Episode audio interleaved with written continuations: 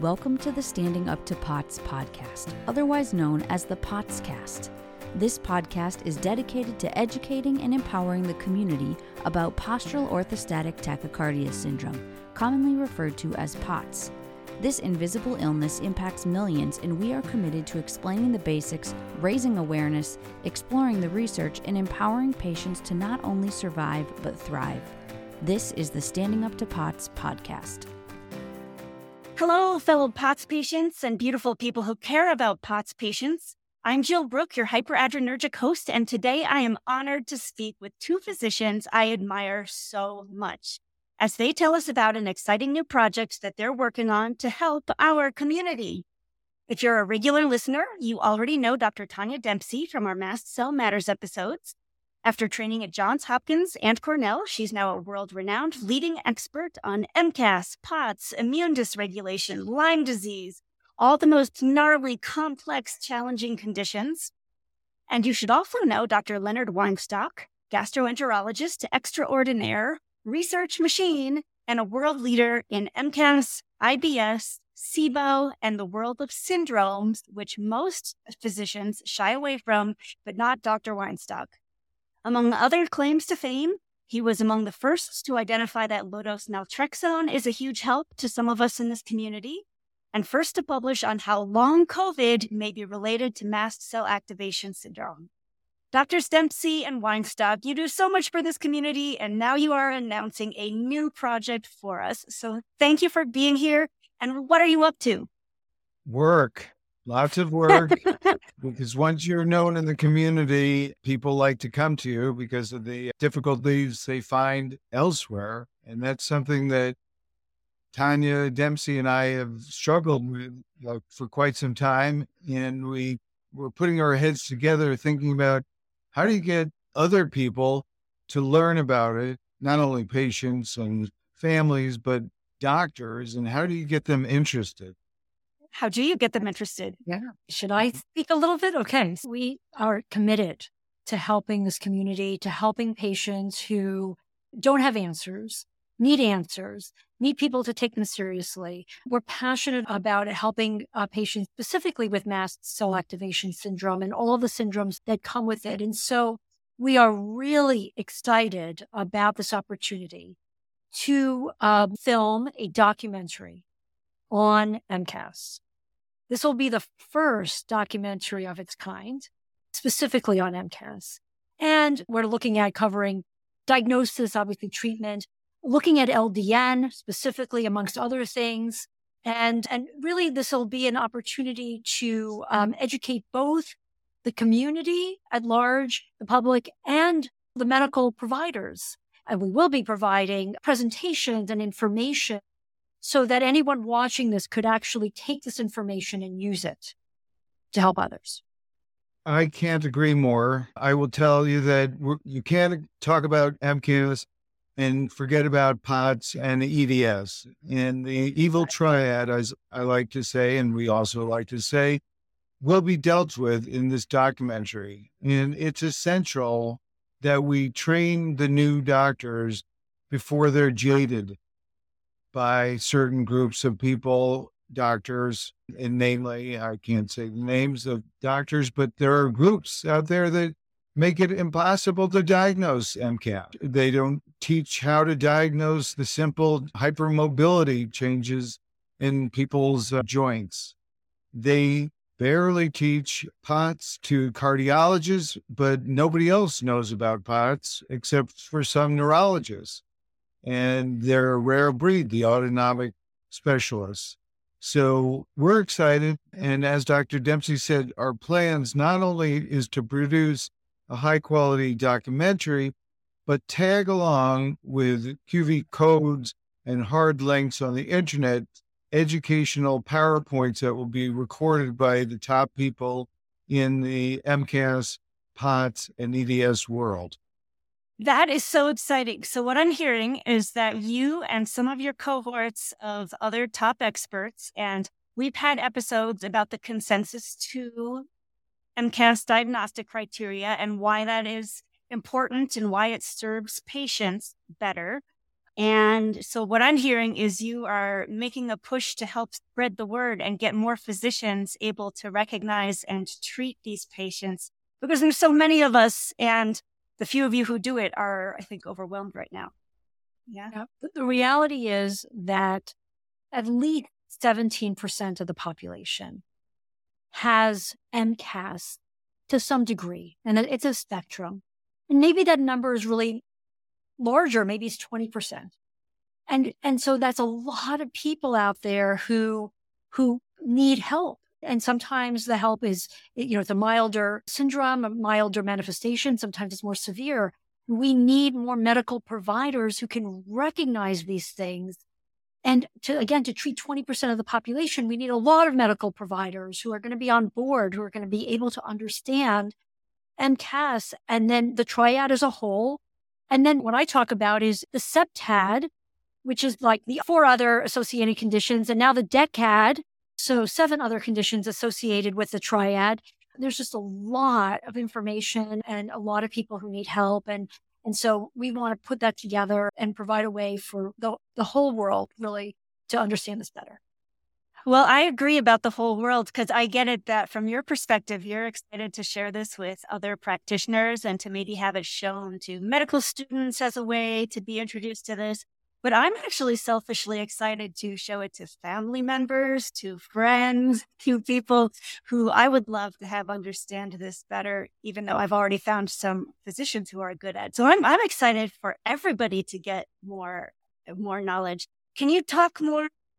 Oh, yeah, I just want to dovetail into your statement about family and friends because it's kind of like a family and friends discount, if you will, because 70% of patients have a positive family history compatible with MCAS. And the genetic and the what we call epigenetic phenomenon of all the toxic things in our world that change and mutate our genes is all part of living together in a toxic world, especially in a household, and um, also sharing genetic risk factors. And so, so many times I hear from my patients, you know, I got to tell my sister about this because you told me that it could be inherited, and she's got all the crazy symptoms I do, and nobody's ever listened to her. And I hear that over and over, over again. And Dr. Molderings in a landmark study in 2013 proved it. Right on. And then you had mentioned that there will be QR codes and links that people can follow for further information. Do you maybe want to just emphasize what that yeah. will be? Yeah. So in our complex medical study group, we'll be reaching out to people who have given great lectures at our conferences and basically have them voice over and record over them. And then we'll basically have a mini medical school course.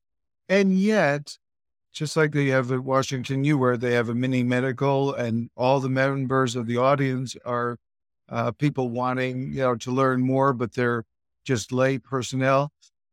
Anybody could actually get a lot of things out of it. So it really has different levels, and as long as nobody's talking over uh, anybody's head, um, everybody would actually benefit from listening to some of these PowerPoint talks. Are you allowed to share the names of any other awesome experts, your colleagues who have agreed to be part of any of this?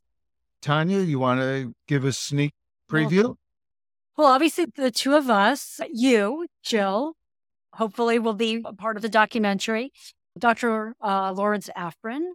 Of course, it wouldn't be an MCAS documentary without the world expert in MCAS. Linda and, Bluestein, the yeah. queen of hypermobility, so smart, fantastic uh, speaker, but also a wonderful person who will talk about EDS. And we have a neurologist out of St. Louis who is one of those rare breeds of dysautonomia specialists who also I'm hoping will discuss some of the complications of EDS neurologically and specifically, but also POTS.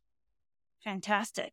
So I know that you are partnering with the LDN Research Trust to have film made. And I believe they've made six other documentaries. I've seen their cancer documentary, and I was actually blown away by how good it was. I learned some fascinating things, even though I'm, I'm lucky not to have any cancer in my life. But I made a mental note at the time to say, wow, if anybody I ever know gets cancer, I'm coming back to this documentary. But do you want to tell us a little bit about the LDN Research Trust and why you chose them? Right. Well, it's run by a fantastic person, Linda Elsgood, who about 20 years ago went to her neurologist and her GP in England and was in a wheelchair because of MS. And they both said to her, You're going to die from this condition. And she, being an attorney and smart and inventive, looked around and found out about LDN, which has been used since 1984, low dose as an anti inflammatory, autoimmune blocker, and and other factors, anti-pain, etc. And so Linda got on LDN. She relatively rapidly got out of the wheelchair and she established LDN Research Trust to educate people about LDN around the world. And she has done so. She has created documentaries. She has created wonderful resources on the website. And she has agreed to be a fundraiser for this documentary. And you know, I was at this conference with her recently and bemoan the fact that we didn't know where to go with this. And as I look back, I presented so many patients at the conferences that had MCAS and presented with something unusual and got better with LDN. And that included this time neuralgia and uh, Tourette syndrome. Those were my two talks a couple weeks ago. And, you know, then I met her film producer and we started talking and she said, let's do it. Let's get a documentary together. I'll be the charity fundraiser, which is part of what she does as a dot .org. Um, it's been exciting and things are mounting, and now we're just starting to promote because this is not for profit. This is literally to make life better for people. Absolutely. And we're so grateful because we know that you and all the physicians are donating your time to make this happen. And you've been working hard actually for a few years getting this in the works. And so, what is the cost to make a documentary like this? And so, how much fundraising do we need to do? Well, a lot. Um, to put a high quality uh, film together and with a discount, it would be about two hundred fifty to three hundred thousand dollars. The fact is that Dr. Dempsey talked with her p- patient, who's a filmmaker or a friend of theirs, in New York City, where everything costs more, of course. And three years ago, we found out that it would take a million dollars. And we thought, there's no way we could raise a million dollars. But luckily, Rob Jones, who's the producer of this show and others that are on the LDN Research Trust website, does documentaries. And because it's for a charity, um, he does it at a marked discount. So that's what he's willing to do. That's what we hope for to have a very good quality film. Documentaries usually run 50 to 60 minutes, and we'll be having patients who have been affected by MCAS and POTS interview them, let them tell their story, and we're going to be upbeat. And we're going to look for people who have gotten well because they found the right combination of medications and diet and environment and Jill Brooks, extraordinary dietitian and patient survivor, is amazing. And she will hopefully be in a scene where she'll be climbing up a mountain and then voicing over possibly how she got out of the pit that she was in. And I can tell you how she was, and you can even read about it in the journal. Just Google MCAS and POTS, and our case report will be three or four down. Right, Jill? Yep, you got me out of a deep, deep. Wow. Well, I'm excited to support a documentary like this, partially because I feel like I'm part of a generation that did see how tough it is to not just have MCAS, but to have MCAS in a world where very few people recognize it and to kind of give that gift to the next generation of having it be more widely known is exciting. And so I know that today we're hoping that we can get people interested in learning more and maybe considering helping to fundraise, helping to support this. So we're going to put a link in the show notes to the website that has more information about this documentary and the LDN Research Trust and how people can help support it if they wish. Is there anything else we should tell people? This is a way to provide credibility to a syndrome that, and like I said, could be involving, you know, 20% or, or of the population and it could potentially get worse with the toxic exposures and the things that, that we're dealing with and various traumas. And uh, I mean, the, the list goes on Lyme disease, COVID, mold, mold, mold. mold. Absolutely. We're going to cover that in the documentary. We just feel that this needs to get out there. This needs to be made more mainstream so that people recognize this as a real entity. We've never made a movie before, but but we want to make this movie. We feel passionate about it and whoever can help us get there and Absolutely. I feel like, you know, in times in history, there were generations that did something for the next generation. And and I look forward to giving future generations so much less of a struggle just to get treatment for something that's not even rare. That's a great point. Well, thank you for saying that. So, anything else we should mention? Oh. It's we're really excited about it. We know our patients will benefit from it. I just saw a woman, a nurse practitioner in training last week, and called her up tonight with her LTE4 urine test that was abnormal. And we had mentioned, you know, with the review of systems, so many things were positive. And she said to me the, a week ago, you know, I just never wanted to be the complainer. And I haven't been healthy, but I just, yeah, I didn't want to be called crazy because I have all these symptoms.